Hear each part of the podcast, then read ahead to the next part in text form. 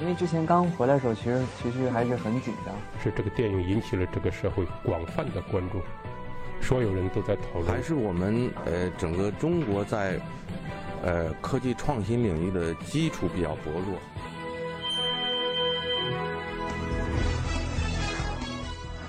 影响有影响力的人，中国新闻周刊。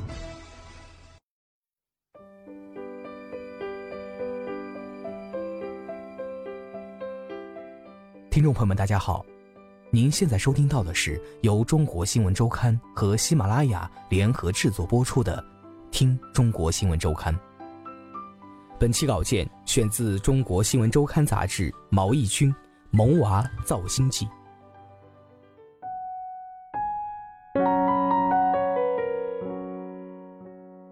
去年十月份，《小戏骨白蛇传》火了，全剧只有五集。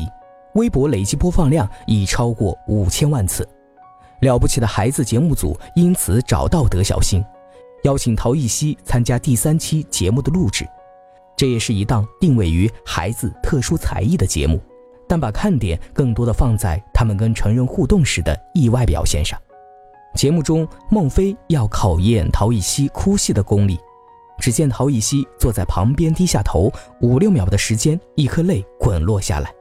他眉头一蹙，再把头抬起来时，已经是梨花带雨，收不住了。德小星看中的是这个节目是在爱奇艺播出，平台资源很好，肯定首推孩子去。今年他们又推荐了自己公司的孩子参加这档节目新一季的录制。德小星认为自己通过陶艺希已摸索出制造童星的套路，先综艺再真人秀。主要定位在湖南、江苏等一线卫视的综艺节目，以及央视的大型晚会。如果节目请的是明星大咖，跟着上的孩子一般也能够火。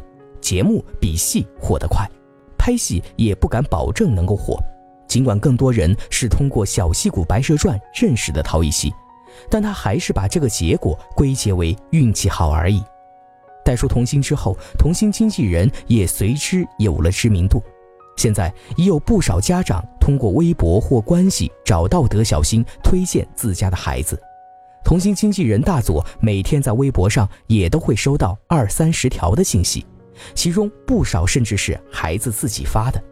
童星经纪人一般先要熬过孩子还不出名的最初两三年经济投入期，投入成本主要包括请导演吃饭的公关费，以及跟着孩子做节目的往返机票、食宿等费用。在德小星的公司，公司还投入了前期培训和包装费用，一个孩子大概需要花销近十万元。一些家长觉得孩子培训了一两年没出来就要放弃了，而一个艺人火不火是需要时间的，陶艺希就是三年之后才火的。德小星担心盈利期还没到，家长先放弃了，公司和家长都血本无归，所以他一般都在合同上写明签约三年。李莎莎的公司则规定，家长需一次性付清三年的签约费用。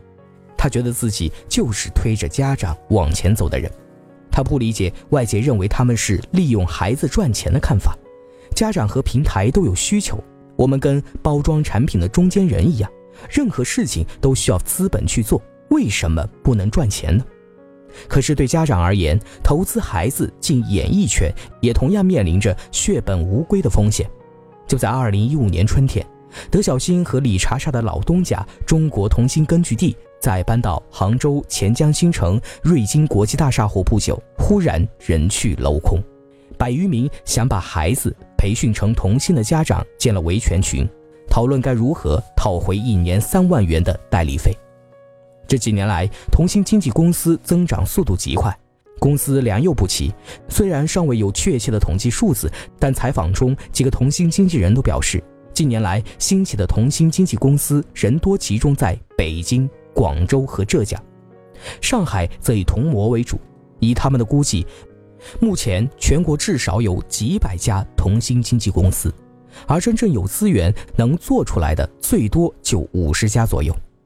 德小星认为。很多家长的虚荣心带动了童星经济的市场。他记得有个孩子，妈妈是军队文艺干部，自己参加选秀节目没选上，就培养孩子唱歌，觉得孩子应该是有天赋的。一方面是急于使孩子一夜成名的家长，另一方面是急需萌娃带动收视的综艺节目，于是市场在瞬间畸形膨胀。二零一六年四月，新闻出版广电总局下发关于进一步加强电视上新综合频道节目管理的通知，要求严格控制未成年人参与真人秀节目，不得借真人秀节目炒作包装明星，也不得在娱乐访谈、娱乐报道等节目中宣传炒作明星子女，防止包装造星一夜成名。限统令一出，大家纷纷重新寻找儿童题材的切入口。郭俊涛和团队上下研究了很久，发现虽然对明星子女有政策限制，但我们觉得《爸爸去哪儿》这类儿童节目还是一个热门的主题。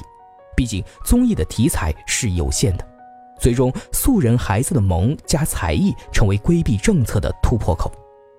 之后的这一年里，儿童题材的综艺节目未见减少，《放开我 baby》了不起的孩子以纯网综艺的形式上线。谢娜坐镇主持的《神奇的孩子》依然锁定了湖南卫视每周五的黄金时段，湖南卫视、央视等一线卫视台以及爱奇艺、优酷等网络平台依旧是童星经纪人的必争之地。大家都通过素人萌娃才艺表演继续扩大儿童演艺的市场。现在，陶艺熙出场费最低价已是十万元，在他的经纪合约里，德小星将和他五五分成。身价上涨，打上童星标签以后，陶艺熙会遇上很多粉丝的接机，很多的发布会、媒体采访，甚至很多人接拍。德小星都不停地吩咐他，家里的事情、拍摄的细节不能回答，关于片酬就说经纪人管理。现在的陶艺熙已不是那个腼腆不爱说话的女孩，面对采访，她已经很了解套路了。一个视频媒体采访她时，问到怎么看学习和工作的关系。陶艺熙迅速回答：“两个都很重要。”看到旁边的小伙伴还在犹豫，不知如何选择时，他一副知道底细的样子，笑起来：“你被姐姐挖了坑，跳进去了。”但他仍不喜欢出门总要戴口罩，私下会和德小星抱怨现在的不自在，还有熬夜拍戏太累。德小星就会告诫他：“火了之后，你就是艺人了，要以身作则。”那些过去代言步步高的人，每年高考都会被人挖出成绩。考不好很丢人的。德小星发现陶艺熙身上微妙的变化。说实话，樱桃知道自己火了之后，他也慢慢有点骄傲了，觉得我是童星了，出去之后别人会尊重我，不会像以前那样看别人脸色。德小星跟陶艺熙的妈妈聊过，尽管妈妈希望陶艺熙能够顺其自然的发展。但他的心态已从之前孩子参与演艺锻炼为主，变成了想让他备考北京电影学院。他们商量后决定不代言与儿童无关的产品。另外，青春期停止接戏，看成长的情况。我们就是要避免像林妙可那样。然而，眼前的现实是，刚上初一的小帅已基本不参加活动，粉丝已经停涨，在微博上发近况的效果也不是很好。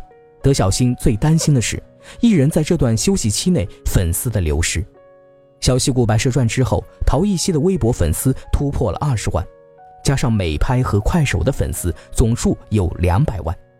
德小星给其中的优质粉另建了一个群，他自己加入其中，聊聊陶艺熙的生活近况，以稳定住这些人。刚出道那两年，陶艺熙上综艺节目的微博，德小星都已删掉了。那时拍的不好看，火了之后重新再发。对于陶艺熙的未来，德小星有自己的规划，可对于童星经济的未来，德小星并没有想好。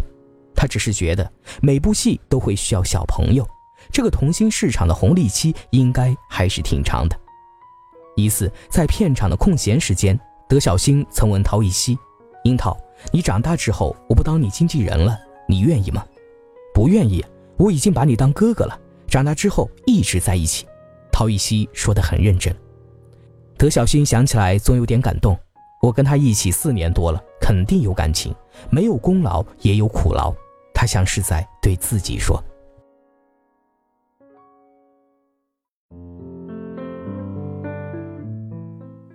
以上便是本期节目的全部内容，感谢您的收听。欢迎大家在喜马拉雅中订阅《中国新闻周刊》杂志，每周我们一起听周刊。Hercules and his gifts, Spider Man's control, and Batman with his fists. And clearly, I don't see myself up on the list. She said, Where you wanna go? How much you wanna risk? I'm not looking for somebody with some superhuman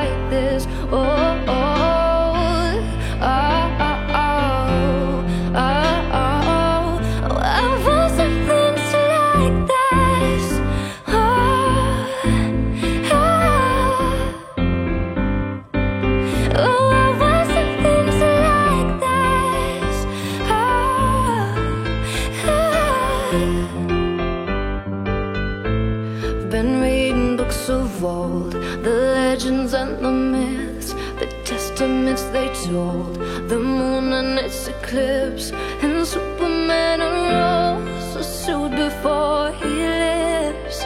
But I'm not the kind of person that it fits. She said, Where you wanna go? How much you